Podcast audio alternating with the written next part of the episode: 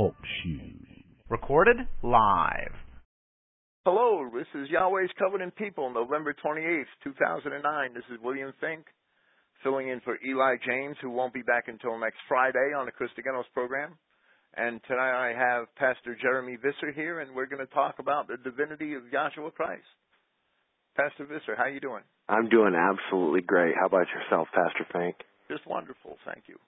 Um, where do we start? I mean, this topic, there's a lot of breaths here, and there's a lot of ground to cover, and, and hopefully we'll get most of it in tonight. But where would you like to start? Well, I believe the best part, place to start would probably be in uh, the prophecy of the coming Messiah, which would be found in Isaiah chapter 9, 9, verse 6, where it says, Unto us a child is born, unto us a child is given. He has many names, and one of those names is the mighty God which is kind of interesting. Straight it would up. be um, it it would be absolute blasphemy if if that weren't true. That that that they would call anybody the mighty God except for the the one and only Yahweh. That, that's absolutely. That's, that's the way I look at that prophecy. And I I like to say I I have to issue a caveat that the the Septuagint translation is different of Isaiah nine six. Wow. But I give Isaiah 9 6 as we find it in the Masoretic text full, full credibility, and this is why. Because it's one of the few occasions that the Dead Sea Scrolls support the Masoretic text. Oh, wow. The Dead Sea Scrolls version of this is exactly as it's found in the Masoretic text. And I just I had to issue the caveat because it's the situation is true. However, Isaiah it's it's the Septuagint is almost always supported by the Dead Sea Scrolls over the Masoretic text, except here. Wow. And if you check the Dead Sea Scrolls Bible, you'll see that the Dead Sea Scrolls manuscripts of Isaiah support the Masoretic text at Isaiah 9 6. And and I just say that to quell to quell any any dispute amongst eh, you know there are a lot of Septuagint followers and and it's an important book. Don't get me wrong, but it, that's not the the end all and be all of of Old Testament scripture either you know that's not the that's not the perfect Old Testament scripture either. Oh, indeed, indeed, and as well as Jesus Christ gives that statement of Isaiah nine six credence when uh, in Revelation chapter one verse eight he says, "I am Alpha and Omega, the beginning, the end, the Almighty." So he straightforwardly confirms as well that he is the Almighty God. Absolutely, and and let me say that that word "beginning" in Greek where where Yahshua Christ says in the Revelation that He is the beginning of all creation. That word "beginning" in Greek isn't quite what we might think it is in English. It means a source or an origin in Greek. Wow. Which only strengthens the meaning of what he's saying in the Revelation. And and there's no doubt that in Isaiah in the book of Isaiah several times. Yahweh calls himself the beginning and the end, doesn't he? Yes, indeed. And, yes, and indeed. Yahshua Christ in, in the Revelation takes the same the, the same titles and, and claims the same glory. How could he claim that if it weren't true? Indeed. Indeed. And there were several places within the New Testament that uh, he equated himself with numerous things. And you know, speaking of Isaiah, also in Isaiah 7 verse 14, there's a familiar prophecy where it says, uh, "Behold, a virgin shall conceive and shall beget a child, and his name shall be Emmanuel, meaning God with us." Because it's reiterated in Matthew chapter 1 verse 23 right. as well that Jesus Christ was God with us.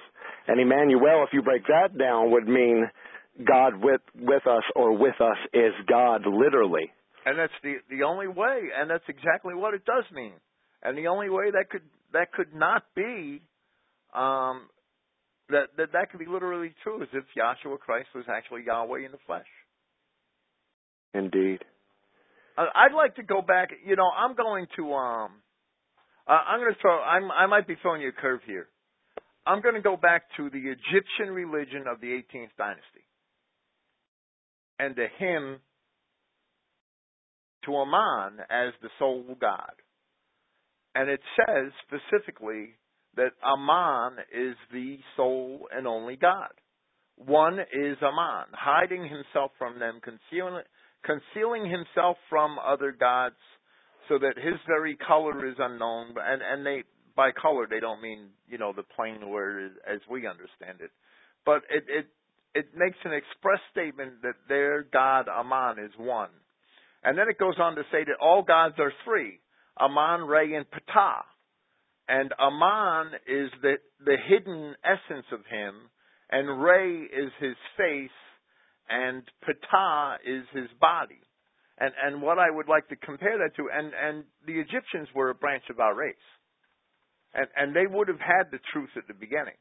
Sure. And and what I'd like to say is that this this isn't a trinity; it's an expression that God is one, but Yahshua Christ is his his earthly being, and and the Holy Spirit is his essence also. And, oh. and they're all a, a, they are all an aspect of the same God. Uh, yeah, indeed. And our scriptures teach no different, like in First Timothy chapter three, verse sixteen, where it says, Without controversy is the mystery of godliness, where it states that God was manifest in the flesh. Right. And so Paul straightforwardly says that there's no controversy about this aspect, that the Spirit of God, when placed in flesh form, is God in the flesh, or Emmanuel, God with us. So once again, Jesus Christ is God. And and that's exactly the point I'm driving to is that it's not that there's a trinity, or it's not that there's a duality, or or a a, a nonadity, which would mean nine aspects of God, because you could name the rock in a desert, and the pillar of smoke, and a pillar of fire, and and and, and Yahweh has a lot of manifestations, not just two or one or three or or six. He is what he will be, is what he told Moses at the burning bush yeah. which was another manifestation of him. And and and it's not a trinity. It is that that the one Almighty God Yahweh can manifest Himself as He pleases, and in Yahshua Christ He chose to manifest Himself as one of His own creations or one of His own children. And that was Yahshua Christ come in the flesh. That was Yahweh in the flesh. There's no doubt. I, I, I, there's no doubt when you actually read Scripture. I, I, go on. Yeah, indeed. I was going to point that out. As many uh, like as many Judeo Christians or mainstream Christians who profess to read the Bible would know that in John, you know, one one it says, "In the beginning was the Word. The Word was with God, and the Word was God." And then in John one fourteen, it says that the that that Word was made flesh, and that ties perfectly back into Genesis one three, where one of the first acts of Yahweh is to say, "Let there be light," because Jesus Christ later on would say, "I am the light of the world" as well which is also another statement that he is God, or at least there in the beginning that word made flesh.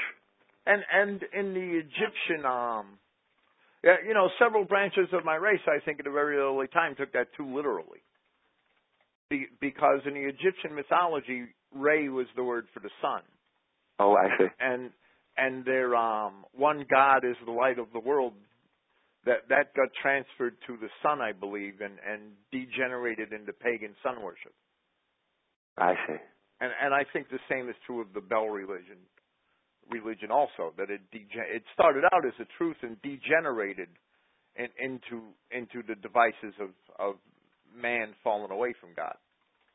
Indeed, that, this would be a good place to ask your opinion on the uh, end of Malachi, where it states, that "The Son of Righteousness shall uh, rise with healing in his wings." What do you think about the fact that they deified that, at least in the King James? Well, well, right, and I think that that's um, Yahweh expressing Himself as the true Sun and the true light. Do, you, do you follow me? There, there's a place in Matthew, I I forget um, where it is exactly, but it uses Sun S U N and Son S O N, and and it's a word play, but it's it's um it's not a word play in Greek. It's only a word play in English. You, you know what I mean? Because sure. it, it it's Helios and Huios in Greek, and and and it talks about um re- respecting or glorifying the sun because his sun shines upon you, and and and it's actually a word play in Greek and not in English, and and in English and not in Greek, which is pretty amazing. Wow. It, it's it's pretty profound to me. Uh, I wish I knew exactly what verse it was right now. And I'll try to look it up during the course of the of, of this program. Indeed. Well, I think one of the most profound statements that Jesus Christ made was in John chapter 8 verse 58 where he says, before Abraham was, I am, which more or less is equating himself to Melchizedek. And if, I think, you know, if you break the term Melchizedek down, you know, meaning Prince of Salem or Prince of Peace, it makes a lot more sense in like Hebrews chapter 7 verse 1 where it says, consider this man, how great this man is, without beginning, without end, without mother, without father, and the Melchizedek priesthood. So it's also another confirmation that Abraham was tithing, you know, as well and doing homage to Jesus Christ in flesh form, more or less walking the earth. And that's why I think, you know, Jesus Christ is also considered the lamb slain before the foundation of the world as well. Because, you know. Well, he's the lamb. I believe that he is considered the lamb slain before the foundation of the world because Yahweh knew before the foundation of the world, being God and having all all um, pre knowledge, foreknowledge, that he was going to have to come as one of his own children. Sure. As, as one of his own sons to make atonement for the children of Israel. And, and there's a much larger biblical story that has to be understood. Um, that there's a story that actually um, transcends the boundaries of the Bible. If if if I wanted to, um, some people will think I'm nuts for saying that, but but it's just um, clear that the first promise of redemption is in Genesis chapter three. Sure. Lest the man reach out his hand and, and grasp the tree of life and live forever. And and even in the Revelation, Satan is called the accuser of our brethren, is cast down, and he was the accuser of Job. And sure. that was long before the the children. You know, the book of Job was probably written before the time of Abraham. Sure. Sure. And definitely before the time of, of the children of Israel. It was kind of interesting as well because Jesus Christ in Revelation chapter uh, 22 verse 16, where he straightforwardly testifies, he says that he's not only the offspring of David, but he's the root and offspring of David. And I think that's kind of important as well because Jesus Christ is not only the offspring or in the flesh of David, he's the creator of the race of David as well, being that root and exactly. the bright morning star and, and that's that is um, from the prophets. I believe it's found in Isaiah. I probably have. Oh yes, it, it's um. I, I have a note on it here, and I I don't think I wrote the verse where where it is, but but I, I ask in my notes the root and the branch of Jesse. How could he be the root and the branch of Jesse? And and that's a line from the prophecies. I I think it might be Amos. Yeah, and, indeed. And um if he's the root and the branch, then he the root would be before Jesse, and the branch would be stemming from Jesse. That that is the picture that that draws. Yeah. And the only way that could be is if, as he says in the parable of the wheat and the tares, the wheat, the good seed, were planted by the Son of Man. Well, where were the good seed planted? if not in, in the garden in Genesis. Yeah, absolutely. The good seed has to be the Adamic race planted in the garden in Genesis. The sons of God. And and they were only created by Yahweh. And when you go read the Genesis account. So if he claims to be the planter of the good seed, he must be Yahweh. It, come in the flesh. Indeed. It's also another confirmation. And that's the only way he could be the root and the branch of Jesse. Is to be and and and and that goes hand in hand with the question that the, the rhetorical question he asks the Pharisees that how come David calls him Lord if he is David's son? In other words, the son, the father should never recognize the son as being greater. Yeah. And, and in the paternalistic Hebrew society, that would be an incredible thing. But in this case, the son is also the father. That's the way it is. Yeah. Yeah, absolutely. And it ties right into those prophecies as well that, you know, God himself would come upon Mary, you know, in spirit and she shall conceive, you know, and it that's where the whole term son of God comes in. And I know there's a lot of people that get real confused on that aspect as well. They say uh, no man has seen God at any time, which I think is interesting as well because if you break those verses down, it, it says no man has seen God any time. The son, that Jesus Christ Himself hath declared Him in John 1:18 or John chapter 1 verse 18. And if you break that down, almost every translation will say more or less that Jesus Christ had made him known and that Jesus Christ himself itself it's another confirmation going back to the burning bush where he says I am that I am. And Jesus Christ said I am so many different times. I am the light of the world. You know, all the way back in the beginning. I am the way, the life, the truth the list is endless, which also, you know, that's a whole nother subsection of discussion right there, the whole I am aspect, because that's another confirmation, at least I believe, within the King James. Every time we can see that aspect, it's like the, uh, you know, the Hebraism of it. Um, that's absolutely true, and I'm cer- as as you say this, I'm searching my notes because I actually have a quote on that from from Isaiah and and it's um, Isaiah 43, 10 to 13, from the King James. Ye are my witnesses, saith Yahweh, and my servant whom I have chosen, that you may know and believe me and understand that I am He. Before me there was no God formed, neither shall there be after me. I, even I, I am Yahweh, and beside me there is no Savior.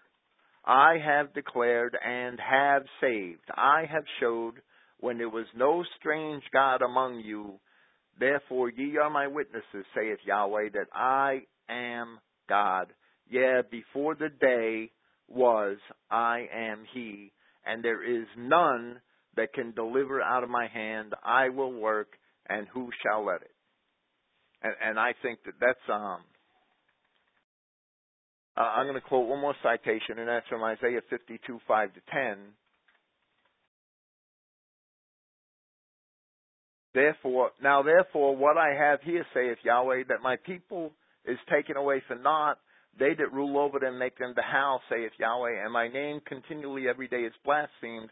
Therefore, my people shall know my name. Therefore, they shall know in that day that I am He that does speak. Behold, it is I. Now, in that day, that, that seems to me to be a reference of the day of salvation. Sure. Sure. The second and second advent. He's saying that it is I speaking. And and to to me when Christ says that before Abraham was, I am, he's equating himself with the I am of the prophecies or the Yahweh of the prophecies. Absolutely. Absolutely. And if you think about it, Jesus Christ as well, when he was being tempted of Satan in the wilderness, uh, he straightforwardly told him, "Thou shalt not tempt the Lord thy God," because the devil came along and, and perverted Scripture concerning all the way back to Genesis three fifteen as well, where it talks about bruise your head, you know, crush your head, bruise his heel which I think is interesting as well, because Jesus Christ, when when the devil came along and tempted him, straightforwardly made no qualms. Get behind me, Satan! Thou shalt not tempt the Lord thy God. It is written, and that also is is written back in Deuteronomy chapter six, verse sixteen. So he was using the law as well to prove he was God to the devil. Which absolutely, was, absolutely, and and he was the one being tempted, and and that's that's a very good that's a very good thing to point out. I, I didn't even really think about that that way, but it wasn't Yahweh the devil was tempting; it was Christ. Yeah. I, I'd like to. Paul Paul explained several times that Yahweh was incarnated as Yahshua Christ, and and it's not clear in the King James translation. But if you check the, you know, my translation, and, and I could argue the difference. The difference is the use of, of a Greek um, a feature of Greek grammar called the medium voice. I see. And and Philippians two seven, my translation says, but he made himself of no reputation and took upon him the form of a servant and was made in the likeness of men. Oh, I see. He's talking about he's talking about Yahweh taking upon himself the likeness of men. The flesh. And Indeed. and that's that's a definite equation of, of Christ to, and Yahweh. That that Yahweh was come in the flesh as Yahshua Christ. Now now in Hebrews two sixteen Paul writes, For verily he took on him not and this is from the King James. For verily he took on him not the nature of angels, but he took on him the seed of Abraham. My translation has he took upon himself the seed of Abraham. I see. Yeah. Now, how could he do that if he weren't Yahweh? Men are born. We we don't um uh, we don't have any conscious knowledge of choosing to come here or or making ourselves of of somebody's children. Yeah, you know, oh, I think I'll I'll come to earth as as that woman's child over there. You know, men can't do that. Indeed. well, we don't have any ability to do that. And that's the importance of the begets in the new in the beginning of the New Testament is to denounce origin and purity, you know, and dual seed liners are able to understand that as well that the devil was attacking that seed line at, from the beginning all the way on and they still and he still is today. Absolutely, over and over again, every day. I'm gonna I'm gonna quote my translation of um, Colossians two nine and ten. Watch that there is no one captivating you f- through philosophy and vain deceit, in the accordance with the tradition of men, in the accordance with the elements of the society, and not in accordance with Christ. For in him dwells all the fullness of the divinity bodily. You are complete in him who is the head of all sovereignty and authority. Indeed. Indeed, the head of all things. And God being one. Right. There being one God, and Thomas calling him God. My Lord and my God, as John records, I think it's in chapter 19 or 20.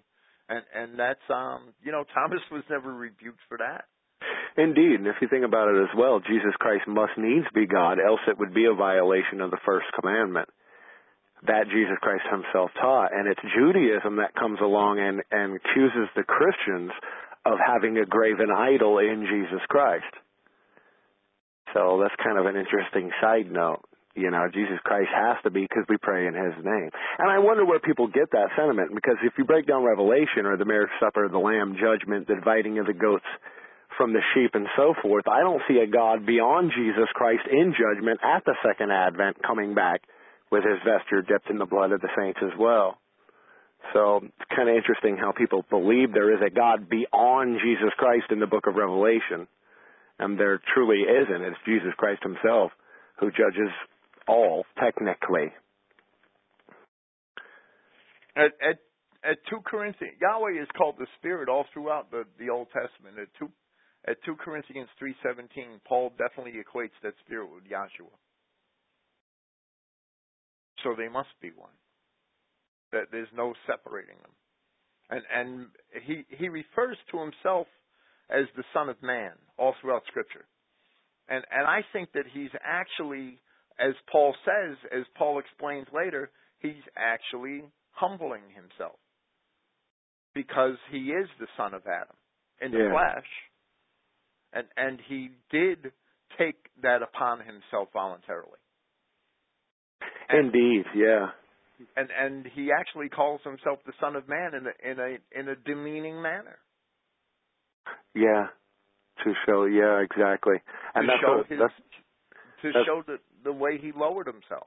Yeah, exactly. And that's what I was going to point out. The term son of God is technically really not that special a term as well, considering Job considers the sons of God to be angels, you know, chapter uh, Genesis chapter 6 as well. Satan was a son of God, Adam was a son of God, but Jesus Christ was God in flesh form.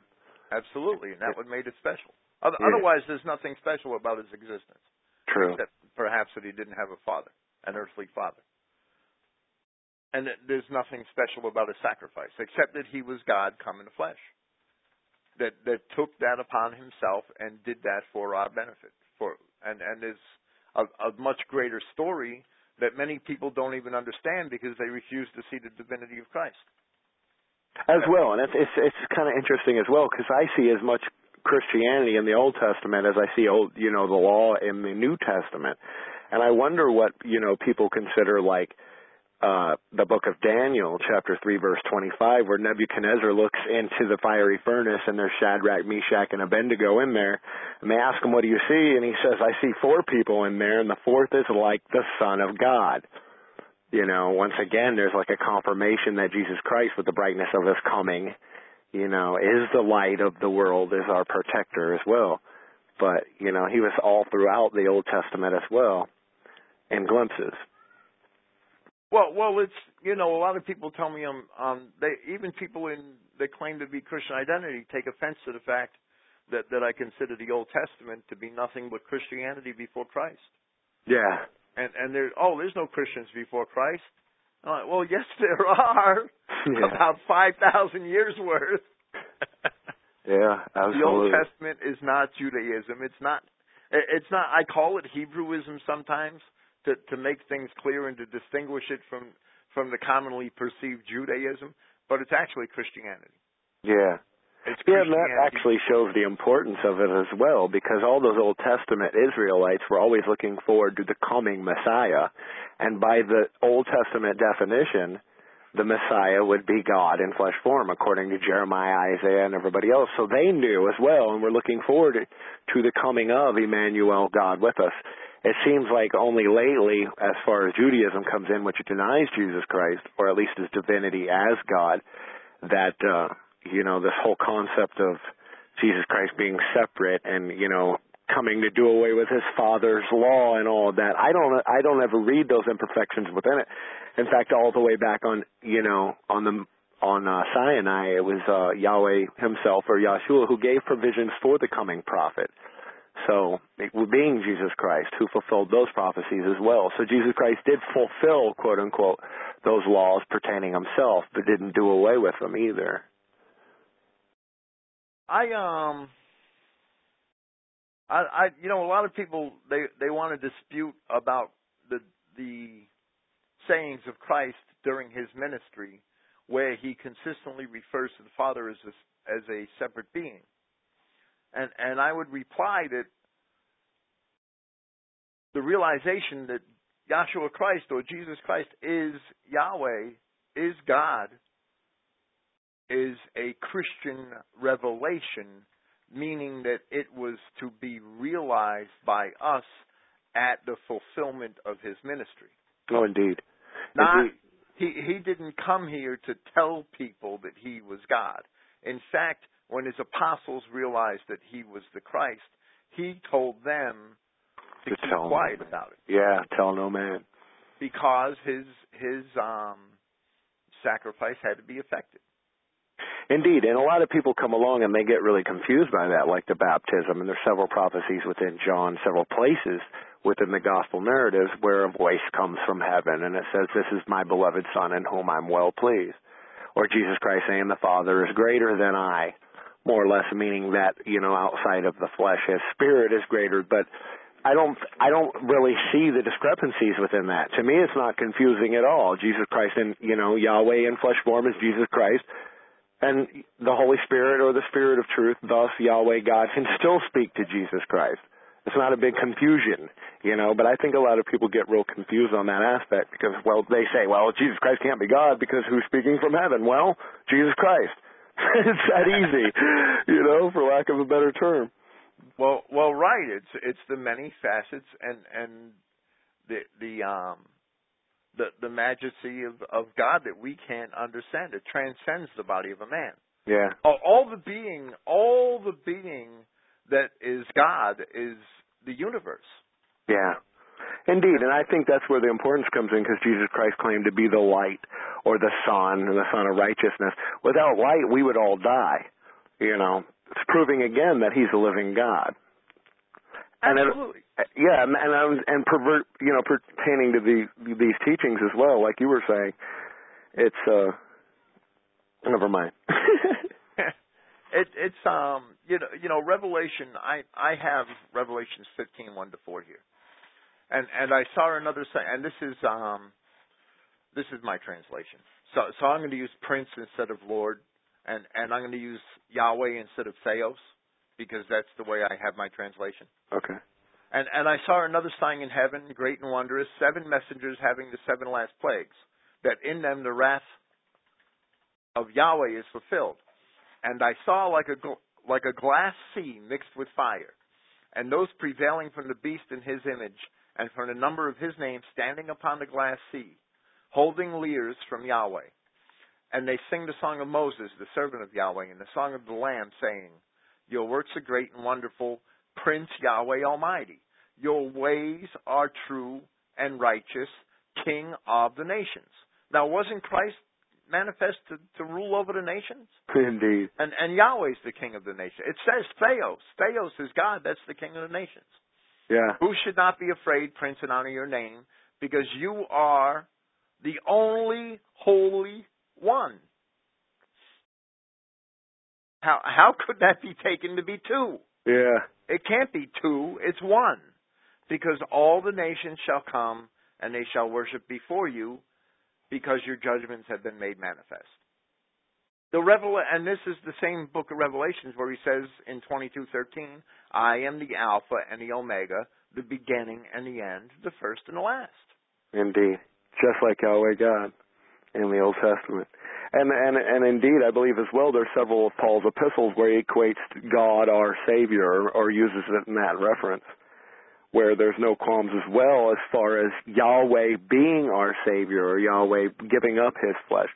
And that's why I think the destructive belief or the no devil comes in because when they come and say that Jesus Christ was tempted through His flesh or was imperfect you know, instead of fulfilling prophecy like he should, it leaves open the premise that Jesus Christ wasn't perfect. And if he wasn't perfect, then he's not a perfect sacrifice. And, he, and you know, the sacrifice was in vain. Absolutely. I, I have a lot to say on. Um, I don't know if if we're going to get into it right away, but uh, about the marriage relationship between Yahweh and Israel, and, and to continue with the Revelation, I'd like to go to Revelation chapter 19 and, and read verses six forward. And and I heard a sound like of many multitudes, and like a sound of many waters, and like a sound of many thunders, saying, Prince Yah, or, or I'm sorry, praise Yah, for Prince Yahweh the Almighty reigns. And that's Kurios Theos, which I I translate as Prince Yahweh, or or the Lord God in in the King James. We should be glad and rejoice and give honor to Him, because the wedding feast of the Lamb has come, and His wife has prepared herself and it is given to her that she is wrapped in bright linens. Now, I, I would like to quote something from Hosea 2 7. Excellent. And she shall follow after many lovers, but she shall not overtake them. And she shall seek them, but shall not find them. Then she will say, I will go and return to my first husband, for then it was better with me than now. Excellent when Israel returns to Christ, Israel's returning to her first husband, which is Yahweh. And that's the most excellent part about it as well, is the whole Old Testament narrative, Israel going a whoring after other gods. It is Yahweh God who gives us a bill of divorcement, but that's that fulfillment or the completion of the return is only through Jesus Christ, the marriage supper of the Lamb. Right. Thus they are one and the same exactly. Exactly, because we're not. The son isn't marrying his father's wife, as yeah. Clifton likes to point out. The son is the father. Yeah. Must needs be, else it would be adulterous. But it's interesting because those little, you know, aspects that the Judeo-Christian church grasps for, they aren't, they're truly not written. They believe that, you know, they wouldn't even know the story of, of Israel or the divorce and remarriage of her. And that means they have no clue of the real story of redemption. Yeah. And if you ask the typical Judeo Christian what that redemption means, they don't have an idea. You'll you'll usually get a deer in the headlights look. yeah. Yeah, as I've recently pointed out, they'll get offended.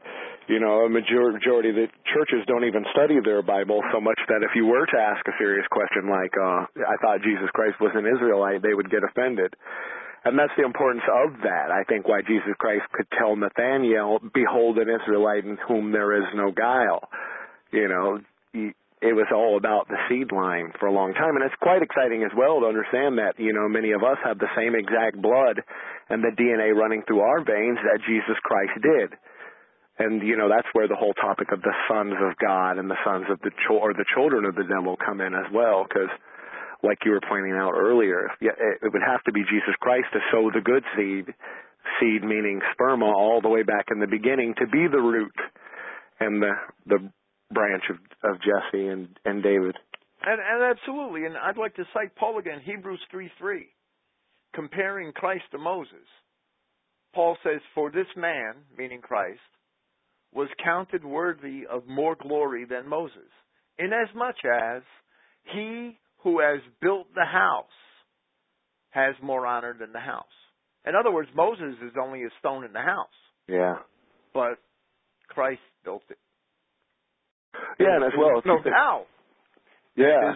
I mean, when you when you consider that line, Paul is saying that Christ is the one that built the house, meaning he must be Yahweh. Exactly. And as well, if you think about the way Paul broke it down, the hierarchy of the Christian family as well, where he says the head of every woman should be the man and the head of every man should be Jesus Christ. It doesn't, you know, it doesn't say the head of Jesus Christ should be Yahweh. It doesn't go any higher than that because the head, of course, would be, you know, the indwelling or the spirit as well. So again, it goes back to Emmanuel, God with us, because we are parts of the many-membered body of Jesus Christ. But He Himself is is or should be the head of that body, not a God above Him. So that's kind of interesting aspect as well. I um, I think I have that that translation a little different, and, and I have to find the the the verse that you're you I I believe that it's um no it's not that one. The head of the body is the assembly. Do you remember what verse you're you're quoting offhand? Not offhand. I'm kind of like fitly joined yeah I'm searching through through my own translation well the way I translate that verse is that the head of the man is the woman and the head of the um the the the head of the man is the anointed, meaning the the wider group. And, yeah. And, and the head of the anointed is is Yahweh or or is Christ. I see. I I, I translate that a little differently, and, and I do that because often that word Christ refers to the the body of the the anointed is the body of Israelite believers. Sure. I, I have a tract on that. It, it, it's it's immaterial anyway. It doesn't um either either way. It only lends credence. to Yeah, as well. Well, and and that's where I think a, a lot of the confusion comes in because if I believe in a lot of ways, if you don't fully understand the concept of you know Yahweh or the Spirit of God outside of the flesh being Yahweh and the Spirit of God in the flesh being Jesus Christ, and because even Jesus Christ would claim to be the comforter or he would send the comforter. You know, if you don't really truly understand that, in a lot of ways, I think you hit and miss with Old Testament prophecy, especially the book of Isaiah, which is probably one of the most beautiful prophetical books because it deals almost exclusively with the coming Jesus Christ. Out of out of out of you, Bethlehem Ephrathah, shall come a Savior. There's once again another confirmation that it would be God in flesh form. Right, and and even Isaiah 53 is is actually a wonderful chapter, and and uh, the entire chapter is a prophecy of Christ. I'd like to, you know, John 14, um, verses 5 through 11. Thomas says to him, Prince, we do not know where you go. How do we know the way? Yahshua says to him, I am the way and the truth and the life. No one goes to the Father except through me. If you have known me, you should also know my Father. Even Indeed. now, you know and have seen him. How could he say that if he was just a man? Indeed, indeed. I think King, uh, King James says, "If you've seen me, you've seen the Father," which to me is like straightforward. How how much more straightforward can you be? You know, Right. And, and then they still don't get it. And Philip says to him, Prince, show us the Father and it will satisfy us. And Yahshua says to him, For so long a time I am with you, and you do not know me, Philip? yeah. How, how could you? He who has seen me, he goes on to say, he who has seen me has seen the Father. How do you say, "Show us the Father"? Yeah. he doesn't understand the. yeah, You know, he understands it, but he's making fun of almost Philip's question. How do you say that? Uh, Do you not believe that I am in the Father and the Father is in me? None of us can can just say these make these statements. Yeah. Uh, There isn't another man. Any any son of other son of Adam can't just make these statements. No, no. In fact, it would be absolute blasphemy according to Yahweh's law. Absolutely, but he made them, Yeah. and he wasn't blaspheming the law.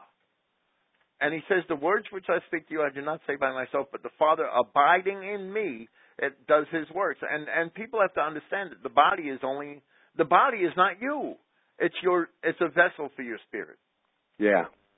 And the body of Yahshua Christ was the vessel for the spirit of for Yahweh Himself. Yeah, and I think that's where, you know, the whole concept of when Jesus Christ says, you know, believe in my word and you shall never taste of death, or when the silver cord parts, you know, you're instantly with the Father as well, is because the flesh is nothing. It is truly just a vessel.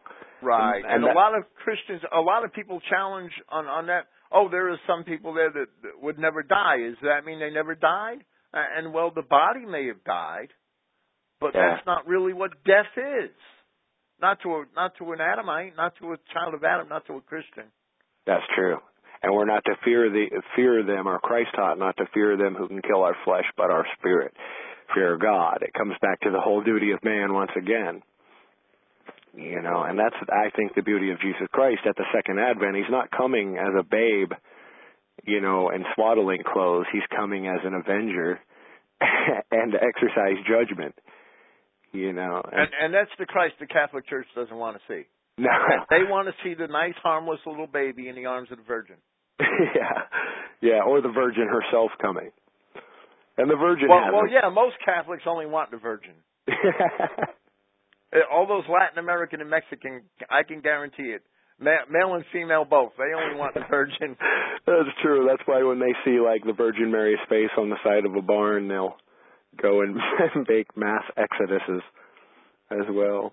But you know, I've been covering the Gospel of Mary and so forth, some of the Gnostic texts, and it's kind of interesting because it does give food for thought. Because as well, Mary was supposedly, according to the Gospel of Mary, Mary was well aware of what she was doing and what she was bringing forth as well, because the the angel Gabriel appeared to her as well, like he does in our Gospels, and more or less tells her the same exact thing that she's going to conceive of of ex again denouncing origin of the Holy Spirit, meaning that Jesus Christ spirit was conceived from Yahweh himself. And so it kind of proves the exact point that Jesus Christ is born of the Holy Spirit and that's why he is the divine comforter as well. You know, and the knowledge. That's why I think later on in Revelation he's equated to the the word or the living word as well. Or the word of God in Revelation nineteen thirteen. Absolutely. He is the Word of God. He was the Word made flesh. Yeah. John chapter one. I mean, it all goes back to, to back to the same thing. It, it's um, any anybody that um doubts uh, that that has all this laid out for them and doubts it is simply a disputer. Yeah, simply exactly. Flesh, that they're either fleshly or, or they're Jews or they're following the Jews. Yeah, Because that's because it is definitely Judaism that denies Christ. Absolutely, and Judaism denies the essence of Christ, and and the people in the first century knew that to be the Christ meant to be Yahweh come in the flesh. Indeed. Uh, I'd like to get into the marriage thing a, a little bit Sure. because that's a very important aspect. And and I'm I'm going to say that um you know we read in Jeremiah chapter I think it's Jeremiah chapter two or chapter three. Uh, Jeremiah is from Judah, and and he's told to write a divorce certificate for Israel. Sure. A- after all, Israel was deported, yeah, you know, people from Judah were still there. So since they were still around, somebody was there to write a divorce certificate. I see. But but after Judah was deported, and, and a lot of people say, oh, Judah was never divorced, and I'm about to cite a verse showing that Judah was divorced. But after Judah was deported, who was there to write the divorce certificate? There was nobody who had. yeah. Yeah, That exactly. that would be my contention. Why there's no recorded divorce certificate for Judah in the Bible. Well, as well, if you think, if you don't mind me interjecting, it would go all the way back to Jesus Christ himself being tempted in the wilderness. It's kind of interesting how the no devils will come along and say, oh, he was tempted by his own flesh. Well, how do they know that? Jesus Christ must needs be the Word because there was no one else there but Christ and and Satan. Absolutely. Outside of maybe a few angels that strengthened him, according to the gospel narrative. So they'll come along and act like what it, you know, Jesus Christ himself has to be the divinely inspired word to be able to transcribe that. So to argue with him saying that thou shalt not tempt the Lord thy God, that's more or less Jesus Christ saying he created Satan. And it's ludicrous for him to even attempt to tempt God. Absolutely. Well, well, I'm going to read Jeremiah 33:24. States thusly: Considerest thou not what this people have spoken, saying, The two families which Yahweh has chosen, He has even cast them off. Uh, he's saying that He cast off both families. Sure. And Zechariah 10:6, and I will strengthen the house of Judah, and I will save the house of Joseph, and I will bring them again to place them, for I have mercy upon them, that they shall be as though I had not cast them off, for I am Yahweh their God. And and he so he cast off Judah as well as Joseph. Sure. And he's going to take back and and that's just secondary to this to this what, what I'd like to talk about the the um the marriage thing. But I'd like to say this. The son cannot die to free a mother from her marriage vow with the husband. True. True. Okay? And in Romans chapter 7, Paul gives a discourse about a marriage relationship under the law between a husband and wife. And it says in 7 1, Know ye not, brethren, for I speak to them that know the law, how the law has dominion over a man as long as he lives. For the woman which has a husband is bound by the law to her husband so long as he lives. But if the husband be dead, she is loose from the law of the husband.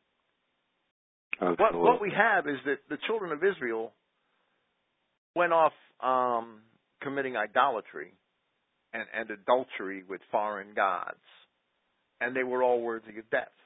Indeed. But Yahweh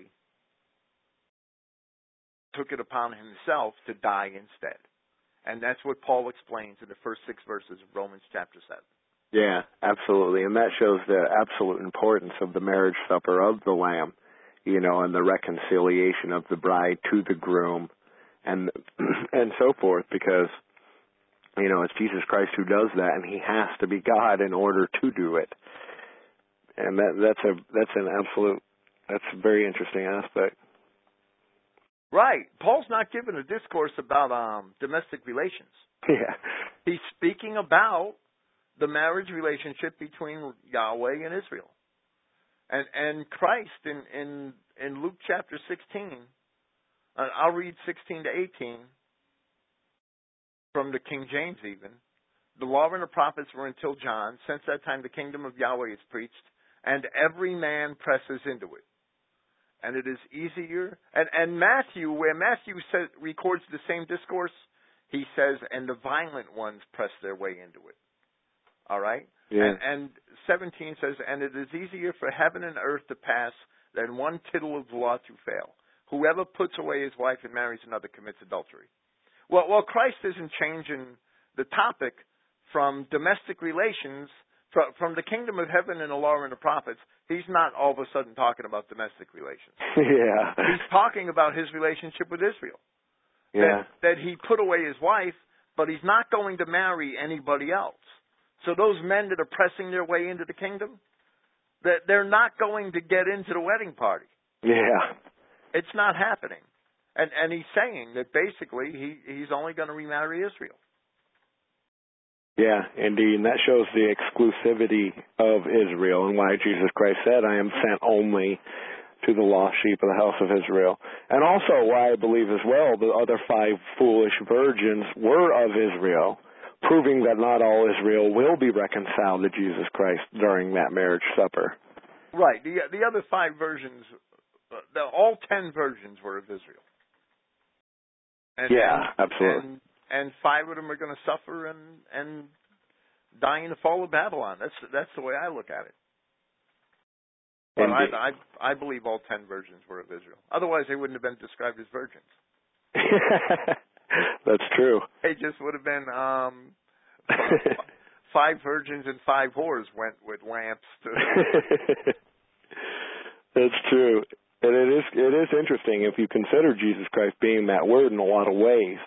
These simple truths like even the name Yahshua meaning, you know, Yahweh with us or Emmanuel God with us is could be construed almost or as antichrist because it would be denying the word or denying Jesus Christ in a lot of ways. And so it kind of proves where the, the thesis comes from, not being sola scriptura, because it's interesting how many people get thrown off, especially around this time of year as well, Christmas coming up, with the whole nativity story and not even understanding what it's about and why he had to come in the flesh and through that bloodline to redeem his people Israel, the kinsman redeemer. And and from what?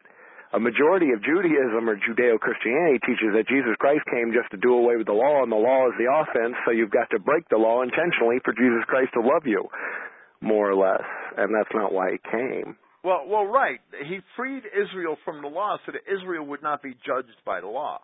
Yeah, as but the now, now that we're forgiven and, and have been granted mercy, we should seek even more to want to keep His law.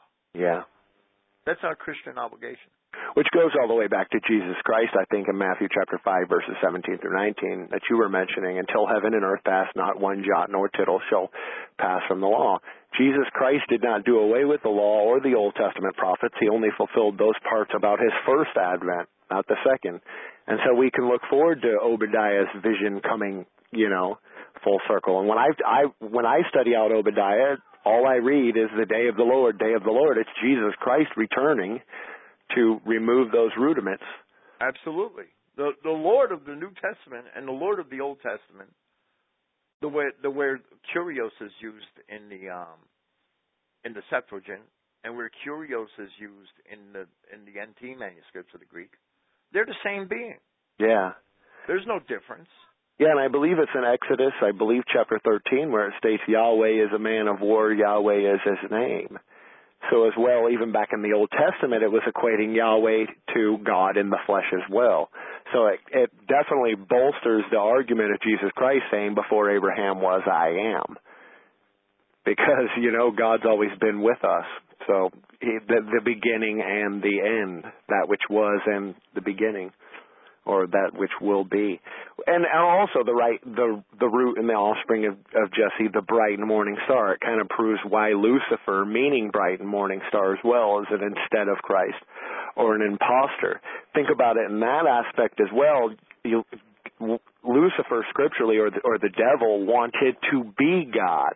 That was his shortcoming. So it's also another confirmation that Jesus Christ is God because he's the bright and morning star as well. Absolutely.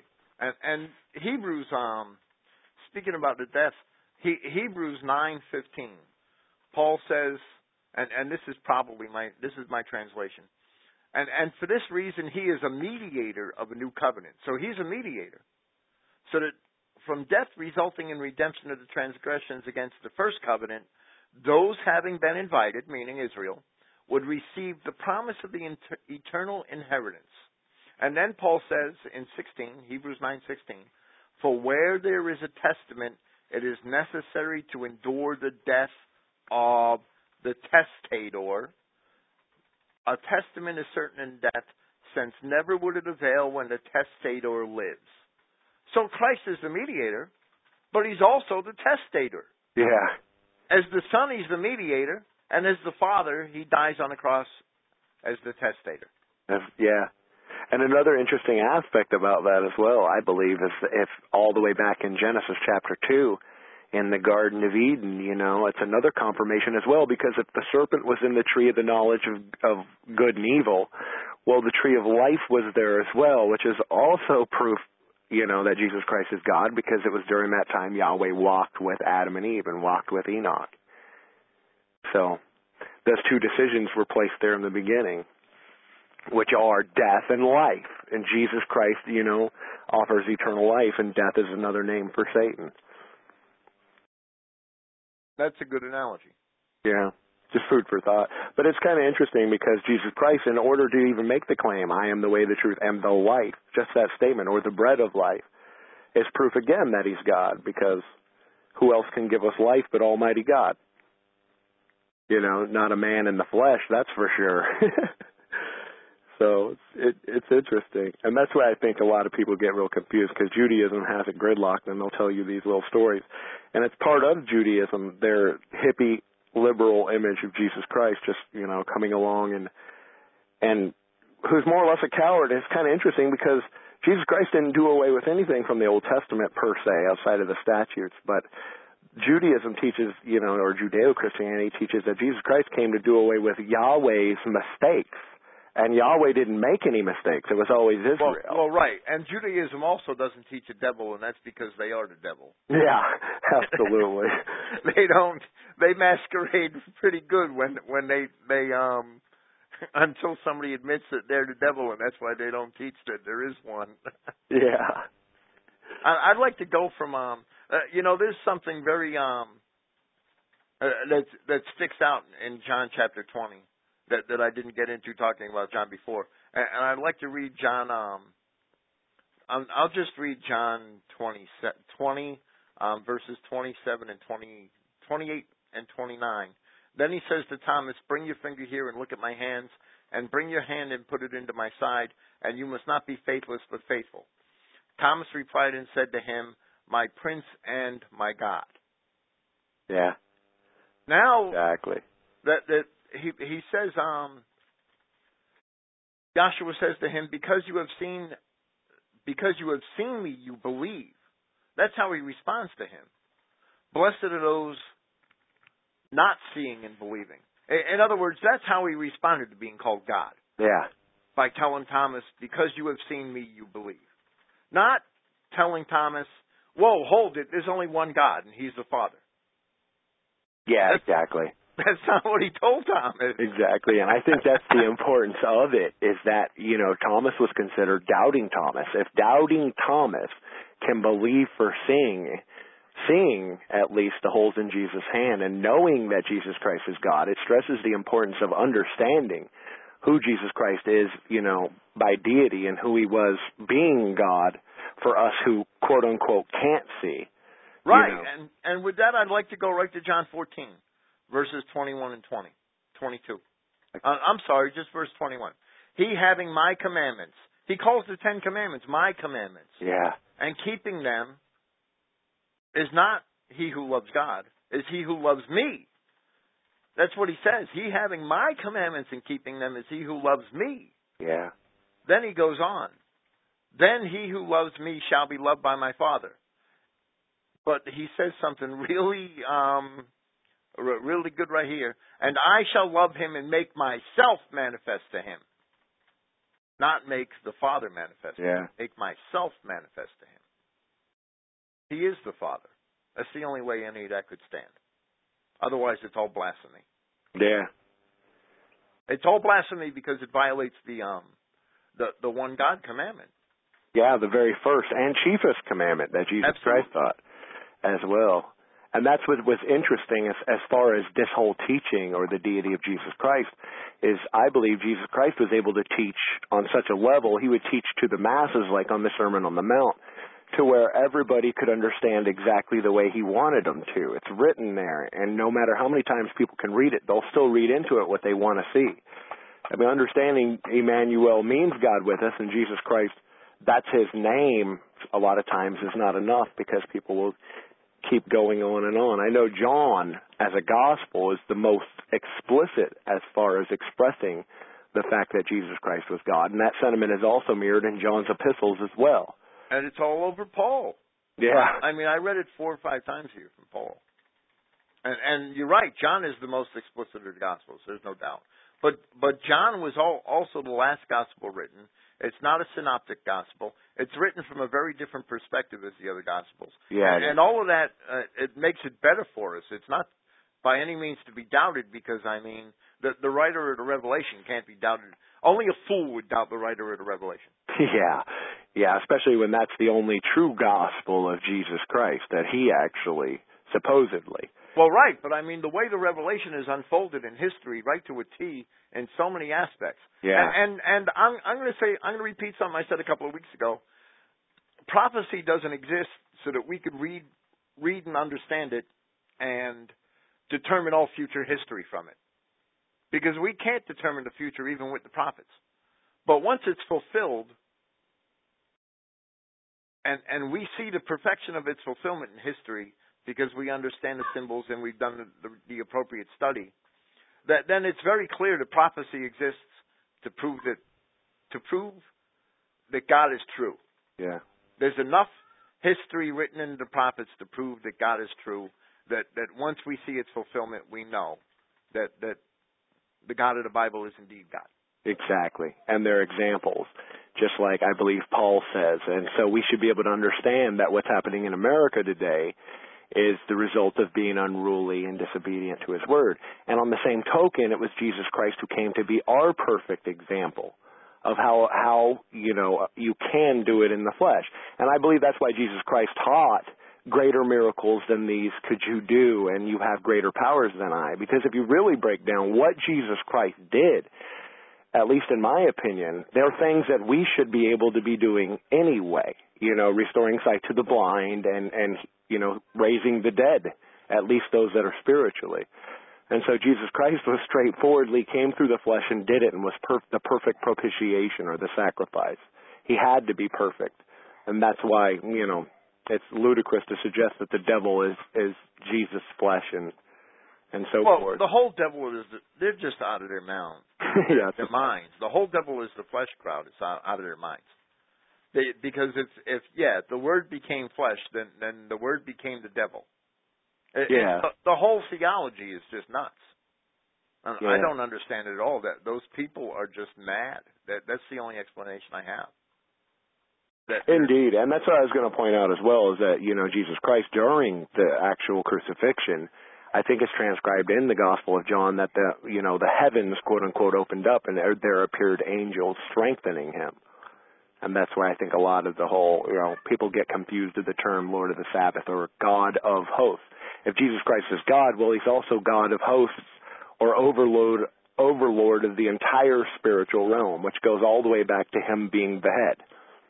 right, and and the the the devil is the flesh crowd. They they deny all of that. Yeah.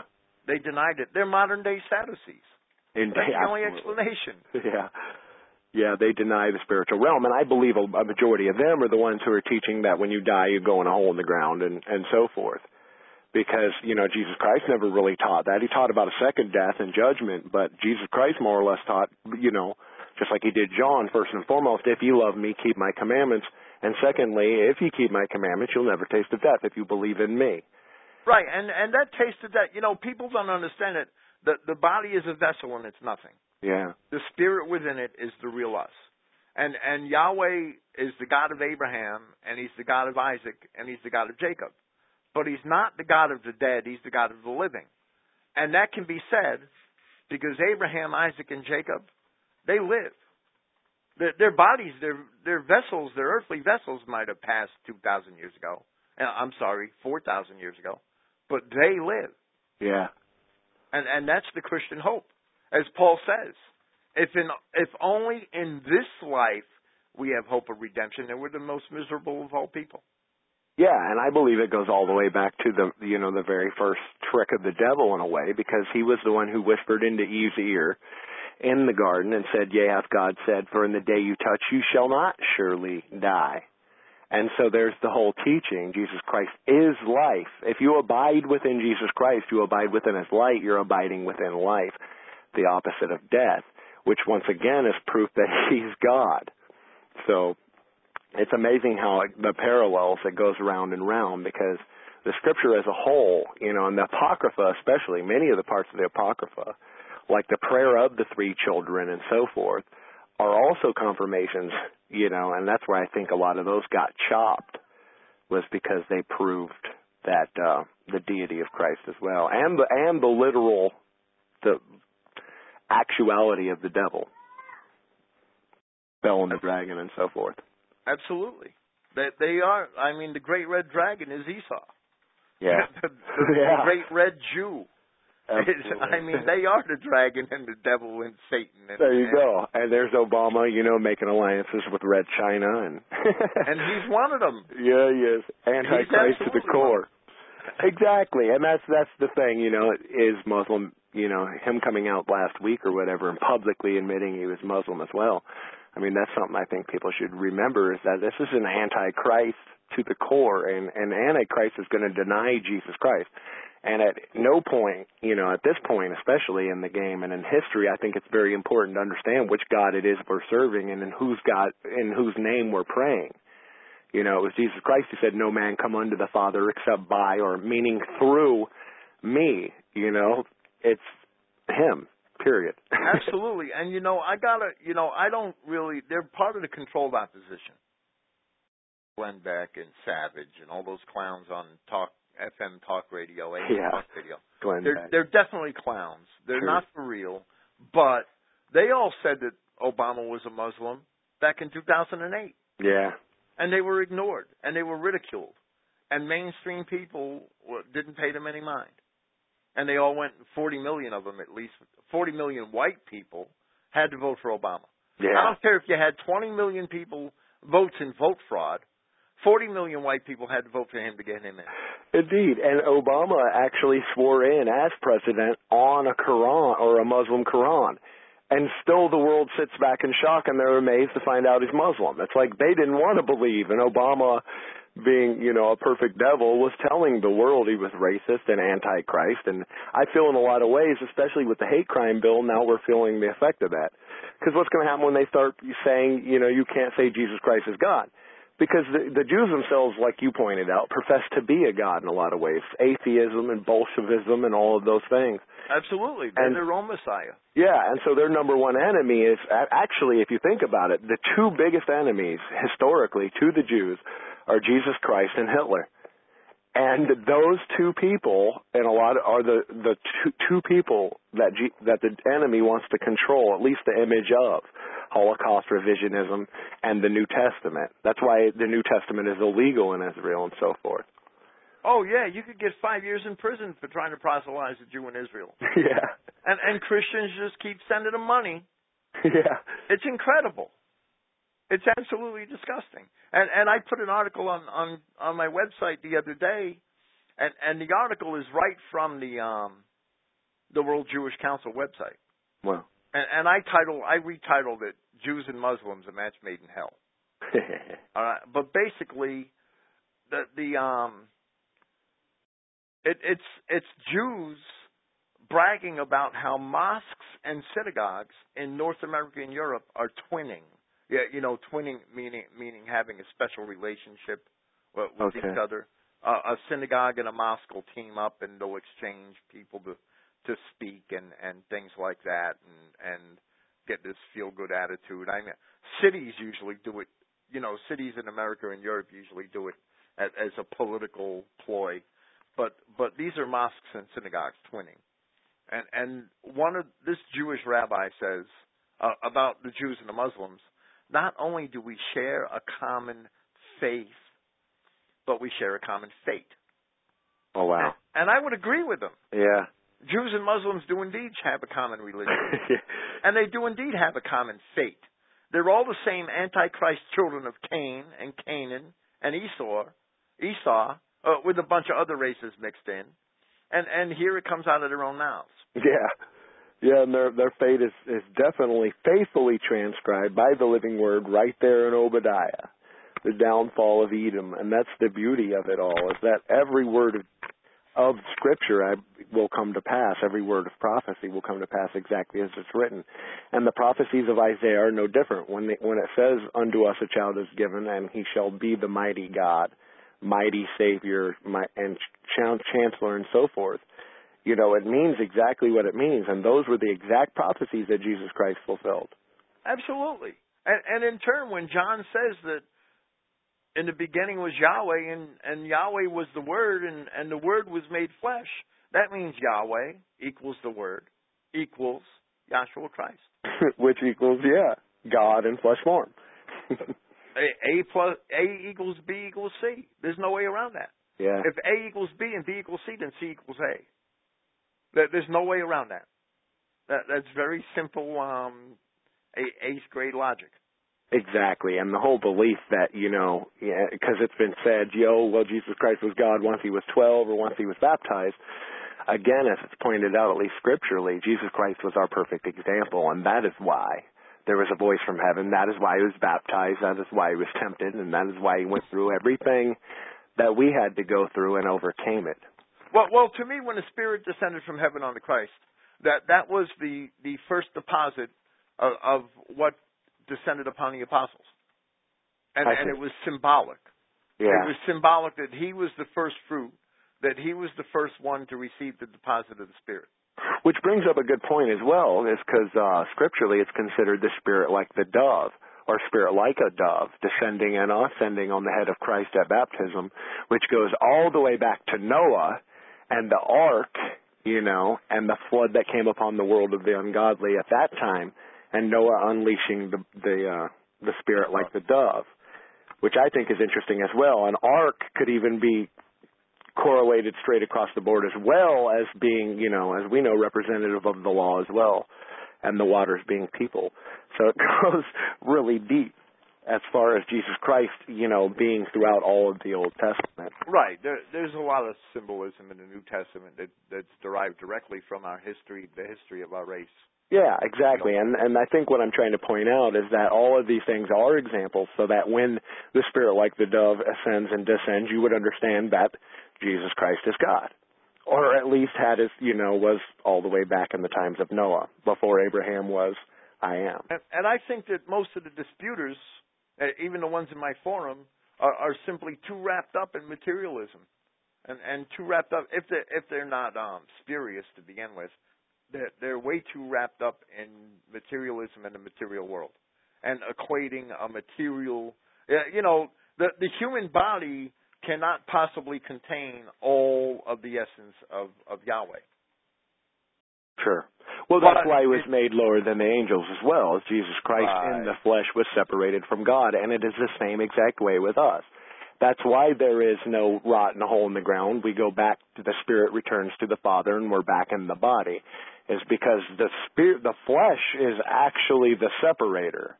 And I think the flesh man will come along and say, well, see, the devil told Adam and Eve they wouldn't die, and they didn't rightfully die, but they did. It took a long time, but they did die a physical and most likely a spiritual death in a lot of ways because they forfeited, you know, eternity in paradise. And, and and that's why Jude calls the um the children of the of the adversary. He calls them twice dead. Yeah. Because when their bodies are dead, they're dead spiritually as well.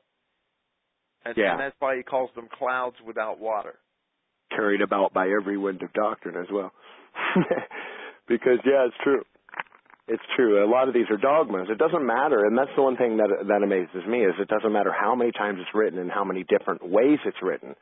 And I've covered I don't know how many gospels and books, and especially from the New Testament, line by line. It doesn't matter how many different ways it's it's said. A lot of people just plainly refuse to see it because they don't they can't make the separation, I suppose. But, you know, Jesus Christ was a little lower than the angels. He was a little lower than Yahweh because he was in flesh form just like us as well. And that's where James, I believe as well, where it comes in and says a man is tempted through his flesh. Well, you know, there has to be a tempter there, and that goes to what, you know, after Jesus' baptism, being tempted by the devil.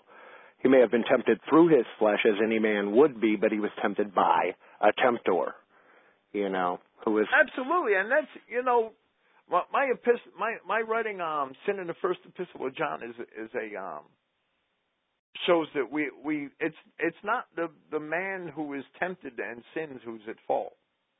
It, it's the author of sin who is who has the most fault. Yeah. And and we've all been tempted by the devil, but we all failed, and he didn't. Yeah. And he's the only one that didn't. Absolutely.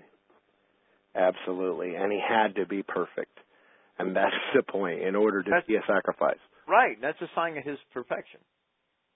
Yeah, and it'll, and that's the thing I think in a lot of ways to deny his place within the Godhead or to deny his position, it can cause people to go down, you know, a whole other road of self justifications as to why it was. You know, you can think even all the way back to in the beginning of the nativity st- story when the census goes out and you know Joseph and Mary having to go back. It's almost a reverse exodus of the children of Israel going back across the same desert. You know, to bring forth Jesus Christ. So everything does come full circle, and I believe as well that's why it says in Revelation the great devil was cast out, the serpent of old, he and his angels with him and the and the apparent reason why everything comes full cir- circle. The word is completely perfect, just like Jesus Christ said, and it's only the word that is true. John seventeen seventeen, and that again is a confirmation that Jesus Christ is God in His own mouth, because again we know He said, "I am the way, the truth, and the life." That's a huge claim to make, if it wasn't true. You're right, absolutely. That is a huge claim to make, and it has to be true. And and all the claims in the New Testament concerning the divinity of Christ have to be true. And and none of the other statements refute them. That they it's just refuted because the the um the understanding of of the men reading them fail. Yeah. Yeah, and I believe it's uh, in Ephesians or Galatians it talks about all things being created for him and by him. And without him referencing Jesus Christ was not anything that was made and it talks about thrones, principalities and so forth, dominions. And so right there, it's more or less explaining to you in a straightforward way that Jesus Christ is the creator of all spirits, all, every principality, every angelos, every archangelos, and so forth. I wonder how the no devils wriggle out of arch, archangelos, but nonetheless. I, you know, I, I had, um, when Clifton started his um diatribe against Mark Downey, Oh, did he really? He, he oh yeah, he. Oh, a, I remember that. Yeah, the uh, multi-part series. Sure, yeah. Yeah, you know, he used Mark Downey as as the focal point for for his early attacks on on the on the no Satan people. and and um, it it's when he, when he started that he, had me read a couple of the and and it wasn't any of Mark's writing, but it it it, it he he he had sent me a couple of things from the no devil people, from from the no Satan people and and I read this one, but this one booklet signed by somebody called Kalamos, K A L A M O S. They they won't write their real names in most of these people. Sure. These books, but but it was some of the it it just twisted everything in Scripture.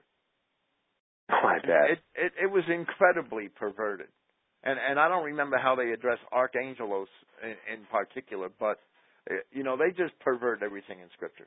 It, it's some of the the mental gymnastics these people want yeah. go through to prove that there's no devil except the flesh is, is just incredible. And it is interesting, as you pointed out as well, because the two enemies technically of the, of Christ when he walked were the Pharisees and the Sadducees.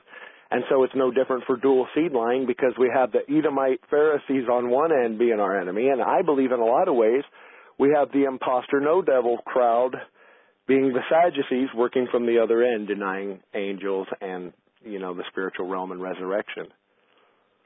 So you know there really truly is no new thing under the sun. You know the things that Jesus Christ dealt with, we as well dealt with, and I think that's the beauty of it all is that God in flesh form can come and prove that He as a perfect example what we will go through. As I pointed out before, a lot of times they can't come against us scripturally, you know, because it's written, that's what it says, but it doesn't stop them from coming along and slandering it or believing in it for that matter. Believing, oh, well, Jesus Christ is just the Son of God, that equates them to the level of the devil. And many people believe that as well. I might point out in Judeo-Christianity, they actually believe that Yahweh, not even Yahweh, but they believe there's God and God has two sons one good, one bad. Jesus is the good son, and and Satan is is the bad son. And and that's that's total Judeo-Christian path that actually covers for the Jews. Yeah, yeah, absolutely, absolutely, and because it leaves open the premise that the Jews are God's chosen, or or or at least that, they can fall into one camp or the other. Yeah, and and actually they are Satan. Yeah, exactly, and and they'll be justified. You know. And, and nowhere are they called the sons of God, because even the angels that sinned in in um, Genesis chapter six, that that I, I have a long paper on my website that more or less proves that that should probably be sons of heaven and not sons of God. Oh wow, which is which is a which is very fitting as well because sons of heaven you know, are the sons of Belial, the children of Belial. I mean, well, right, Like- exactly. It, and if they were the sons of the rebellion, and, Yeah. and if Adam, if the sons of Adam went into the daughters of men, what would be the problem? yeah, Because that's that word men is. Oh. Adam. Is the whole scriptures replete with you know the preservation of of Israel's seed and genetic you know genetic perfection in a lot of ways and these terms like the sons of God but it has no qualms whatsoever calling a mamzer a bastard you know or pointing out the mixed races. So I mean it's obviously the the flesh at least as far as you know who the covenant is made with because the covenant is the law and thus we understand why Jesus Christ himself would teach that law. He didn't do away with the law.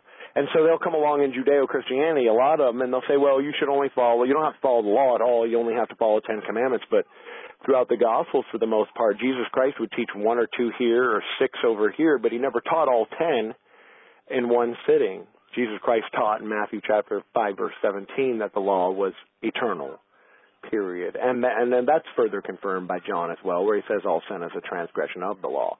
And so that's the debate we have in a lot of ways with the Judeo-Christians is they don't even understand what sin is.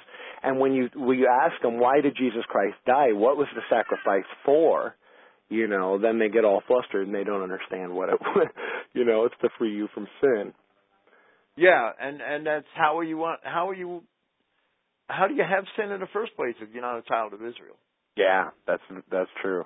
And and that that would fluster them equally as well. That they really I mean the, he came to redeem those under the law. Who who is that? yeah, yeah, and that's something I've I've pointed out as well. Jesus Christ came only for the lost sheep of the house of Israel, instructed his disciples to go only to the lost sheep of the house of Israel. The entire Old Testament is about the old uh, about the house of Israel. So where did the Judeo-Christian crowd get in get off, you know, going on and on about being Gentiles? They must understand that Jesus Christ never came for them from his own mouth. So we have to contend for that birthright, not be like Esau. We have to be Israel. That's the whole point. You know what I mean? To be covenant man or to follow the law. right. We have to contend to it to show our forefathers that that their contention that we're worthy of it. Yeah, to honor my thy you know our mother and father Right, because Jacob contended for it. as well as we should be. He he should set the he set the example for us. Yeah. He had to contend for it, and and he had to deal with Esau, and he wrestled with the angel, and and that shows what we're up against. That's a model. That's a type for what we're up against. That's true. That's true, and it's it's amazing how a majority of them come along, and I think that's the danger of dismissing the spiritual realm as well, because you know, Lord of the Sabbath, Lord of the host, and God being overlord of all of it. You know, when they start tossing out these dogmas, I believe that the Jesus being God is one of those that gets tossed out as well. Because they say there's no devil, well, Jesus Christ can't be God as well. You know, he's on the he's just a flesh man. And I've actually heard people like Mark Downey say that, where they'll say, well, "Hey, someone will ask him, and they'll go, "Hey, what is it? Why was Jesus Christ being tempted of the devil?" And he'll say, "Oh, well, he was just tempted by his own flesh." And that Which to me is blasphemy. Yeah, I mean that's that's blasphemy to me. So Right, because he had to be perfect in the flesh. yeah, And and when you go back to the Old Testament law again and again, it'll tell you that the lamb being sacrificed has to be without spot or blemish. yeah, Absolutely. It has to be perfect. And, and the Le- Levitical priests cannot sac- they had to be without spot or blemish. Or, or they were relegated to some other detail. They weren't allowed to give sacrifices in the temple. That's true.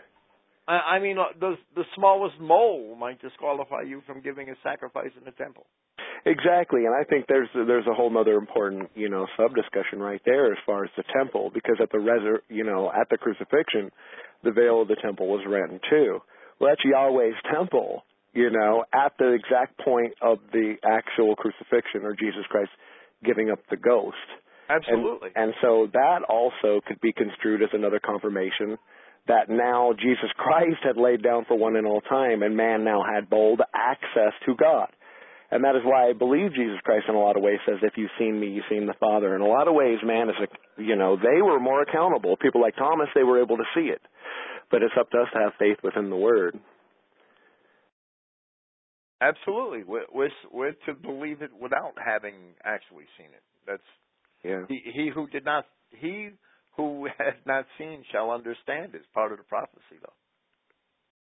Yeah, Uh, and it's like you, know, pointed out, it's one God, you know, and Paul reiterates it as well. There's one baptism, there's one body, there's one faith, there's that's how it's supposed to be because it's right back to Exodus and the original law and the very first commandment. The Lord thy God is one God. And so I- Absolutely, and to, he- and to free Israel from the law of the husband.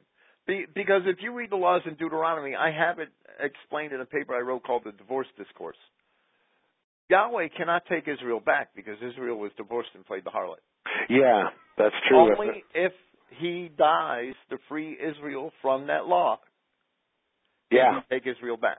That's true. I, I believe the yeah the law was written so that when a man gives a bill of divorcement and she goes out and remarries, or even if she doesn't, he can never remarry her again Right. as well. Yeah. Unless he dies. That, It- then that law is fulfilled. And that's how he fulfilled the law. Exactly, and was able to reconcile Israel to himself, or overcome the works of the devil, which I think is another important aspect. Because I pointed out, you know, as as we know in the New Testament, it points out that Jesus Christ was manifest and and came to destroy the works of the devil, which goes all the way back to the works of the devil in the very beginning in the Garden of Eden. So it shows the importance of seed line as well. You know, and those two decisions that were placed there. It always has been. And I think that's why, you know, the Lamb's Book of Life in Revelation, it correlates perfectly with the the tree of life in, in Genesis.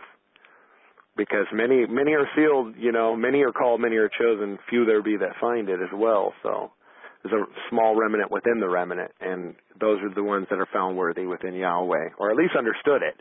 I mean, when Peter came up and said, "Thou art the Messiah," quote unquote, the Son of the Living God, you know, Jesus Christ was greatly pleased with him. But again, he said, "If you love me, feed my sheep. If you love me, keep my commandments." He never made a differentiation. And another thing that should be pointed out is that no time, I believe, within Jesus Christ's ministry did he ever refer to Yahweh as God. He always called him Father, outside of him quoting Eli, Eli, Lama Sabachthani on the cross, which was the 22nd Psalm. So for right. the most, I, I have, you know, I really have a um a different spin on that, and I can't prove it, but I have a theory on that verse. oh really? Right, because e- Eloi can Yeah. can can it can mean my God, but it can also be taken to mean simply um my judges. Oh, I see. And and what if he didn't? What if the? Uh, I'm going to really stick my neck out. What if the apostles, as they often did, misunderstood him? yeah, it wouldn't be far happened. removed. Uh, And and what if he was really talking about the people that condemned him? My judges, my judges, why have you forsaken me? yeah. Why have you left me here? In other words, it's a challenge to the people that condemned him. And, and I, I, I can't. When when I do my Matthew notes and my Matthew and Mark notes, I'll write about it. But I can't prove it. I wouldn't teach it as as as um, yeah, you know, as the correct interpretation of Scripture. Yeah, sure. But I would teach it, at, you know, bring it up as a possibility. Well, it is kind of interesting as well, is because the the whole statement, Eli, Eli, lama sabachthani, you know, he's quoting the very first verse in the 22nd Psalm, going all the way back to David, my God, my God, why hast thou forsaken me, proving once again that he was the son of David, or that root, root of Jesse.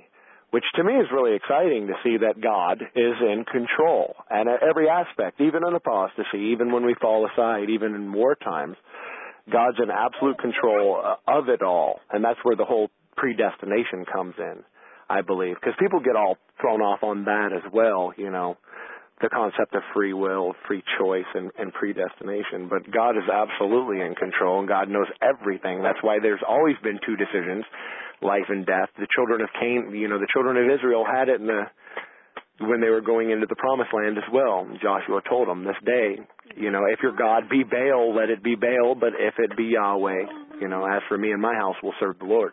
And so it's beautiful because the choice is really there. If you're not choosing Jesus Christ, the life, you're going to be choosing death. And Jesus Christ, again, is the only one that can give us eternal life. So if you even think about it in a secular level, the Judeo-Christians will believe that God gives us life, but Jesus Christ gives us eternal life. So the rewards of Jesus Christ are greater than God. You know, which, and no one can be higher than God. So Jesus Christ is God once again. Must be, and there's probably a thousand other ways to demonstrate it. Yeah, it, I- I, mean, yeah, you could talk about it forever. I hope that we've made it um convincing. Yeah. And and and that's all I could say is if people that aren't supposed to see it are never going to see it. Yeah, and the same could be said for anything in Scripture. That's what Paul said. Those who are unlearned they and unstable, they wrestle with a lot of scriptures, and it doesn't matter. I mean, they'll believe in, in rapture, and it's not written. They'll believe the Jews are God's chosen. It's not written. Well, they'll also believe that Jesus Christ is somehow separate than God, and He really isn't. He's a part of God, just like the devil and we are, or should. Right, be. and and somebody said in my forum that that it only takes um one, one verse to show that they're different, and and I would say that that is is um the definitely the wrong philosophy yeah, because it only takes two or three witnesses to show that they're the same and that your understanding is poor of the other verses.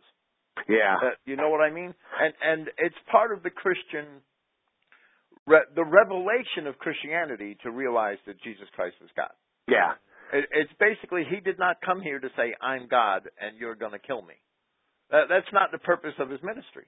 yeah. That's you know was uh, was not to front the Jews. To, it was to reveal their evil in, in a way. But he had to die, and and he wasn't. He, he didn't come here to be a braggart. Uh, Yeah. You know, you know what I mean? He came here to die. Exactly, and I think another way of pointing that out as well is like the uh, the pork crowd. You know, people who want to justify eating pork, they'll go on and on and on, look, grasping for acts or grasping for some other New Testament command, but not understanding that God said, "Don't eat pork, don't eat pork," like four times in the Old Testament. If God wanted you to eat pork, He would plainly say, "Go ahead and eat pork." Well, the same could be said for Jesus Christ.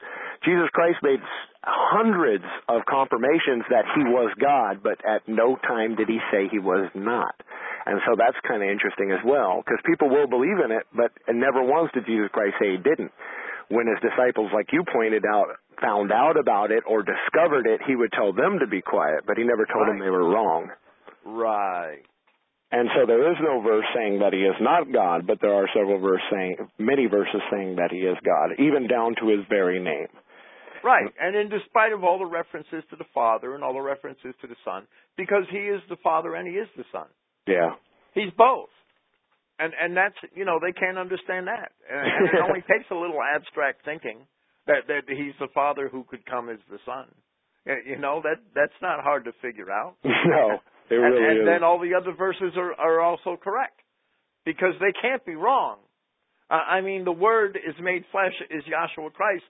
Uh, you know, that can't be wrong. Is God. I I mean, that's that equation in John chapter 1 cannot be detracted from.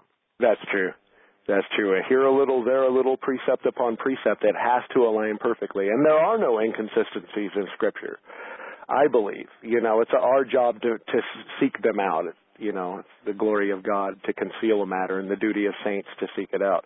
And I believe the whole Yahshua is Yahweh teaching is one of those things. Because once you understand it and once you embrace it in a lot of ways, it'll open up so many other facets of Scripture and levels of understanding. And I guess the same could be said with anything in Scripture because the Word is truly pregnant. It is alive. That's why no man can ever master it. We just grow and grow and grow in wisdom. Absolutely. And, and growing in wisdom necessitates the acceptance of, of the wisdom of God, not the philosophy of men. Yeah, exactly. And I believe, you know, in short, Jesus Christ is God, but, you know, the whole belief that Jesus Christ is not God, of course, comes from Judaism. And that's what we've seen as well. As I've noticed in the early church fathers, and even in some of the works of Martin Luther, there were no qualms about it. You know, Martin Luther would point out exactly what the Talmud teaches and exactly that the Jews would deny him and his position. And and what they would teach that he was the son of a you know a Roman soldier and a Galilean whore. Yeah, right. And, You know. and denying that Christ is God is basically denying Christ. Yeah, Be- Because the idea of a Messiah, as Isaiah, I mean, Isaiah 9 makes perfectly clear, is the idea that God would come as one of his own sons. exactly, exactly. And that's what all the Old Testament patriarchs and the Old Testament Israelites were looking forward to, and what Jesus Christ fulfilled. And and that in a nutshell in a lot of ways is the entire Bible story. And that's where the importance I believe of understanding who Yahshua Messiah is comes in because he is not separate from the Father. You know, he, that's why he said, "When you've seen me, you've seen the Father. I am the Father, are one and the same." Absolutely. John 1 4, we didn't quote. In him was the life, and the life was the light of men. No, we can only have one light. I mean, we can't have two lights. Yeah. yeah, that's true. And like I only point, and there's only one author of life. There can't be two author, authors of life. yeah, exactly. And the light, you know, that we're supposed to let shine before men, all men. That's the part of God within us, or being part of, you know, or having the gift of the Holy Spirit. And again, you know, like I pointed out in past sermons, people can read the Bible over and over and read these terms, or even read the first chapter of John, you know, chapter one, and they'll never understand it if it isn't, you know, Jesus Christ leading them into that through the Holy Spirit. And I think that's why we need to pray for the Spirit's leading every time we do set out to study. Right. And and and in reference to the light, I'd like to quote John twelve forty four to forty six before the topic gets away from us. Excellent. That then Yahshua cried out and said, He believing in me does not believe in me, but in he who has sent me. And he seeing me sees he who has sent me. Yeah, exactly. And that is a that's a bold statement if you think about it, because Jesus Christ is saying, "Look, if you believe in me, you're not really believing in me; you're believing in Yahweh." And I'm Yahweh. Yeah, exactly. And and then he says, I am the light having come into the society, that each believing in me should not abide in darkness. Exactly. There's no doubt that Yahshua Christ is Yahweh, God come in the flesh. And that's where the whole blind leading the blind scenarios come in as well, is because if the blind lead the blind, they're like those without the light. So they walk and stumble in complete darkness and they end up there in the ditch and they'll never see simple things like Jesus Christ being Emmanuel, God with us, or even understand why Mary had to be a virgin to conceive, you know, or the perfection within that, which is a whole other discussion in and of itself because you know, in a lot of ways, is Gabriel coming and saying, Behold, you know, you shall be with child and it shall be of the Holy Spirit. Once again, you know, Gabriel told her she would be having God. it's that easy, you know. So Mary knew this and and many of the, you know, the uh, disciples knew that, but again, like you pointed out, Jesus Christ really left it open to the believer and a lot of things, and he did that on every single level the way he preaches. You can read John eight forty four over and over and over, where he says, "You're of your father, the devil," you know, and he's a, he's a liar and so forth. But they'll say, "Oh, he wasn't talking to the Jews." Yeah, right. you know, and that's the total context of the verse. Because Jesus Christ, again, like you were pointing out, the parable of the tares and the wheat, he never once, you know, differentiated the difference between the good seed and the bad seed being, you know, the sons of God and the children of the devil. And I think that's the important part of it is we should always be striving to be children of God because there's a lot of the children of the devil out there. And they'll be the first ones to pop up in a lot of ways and say that, uh, you know, Jesus Christ wasn't all he sh- he could be or or cast, you know, doubt upon him or or limit him. I mean, he was Right. limited, but But know, but he had to die, so he was all that he had to be. Exactly.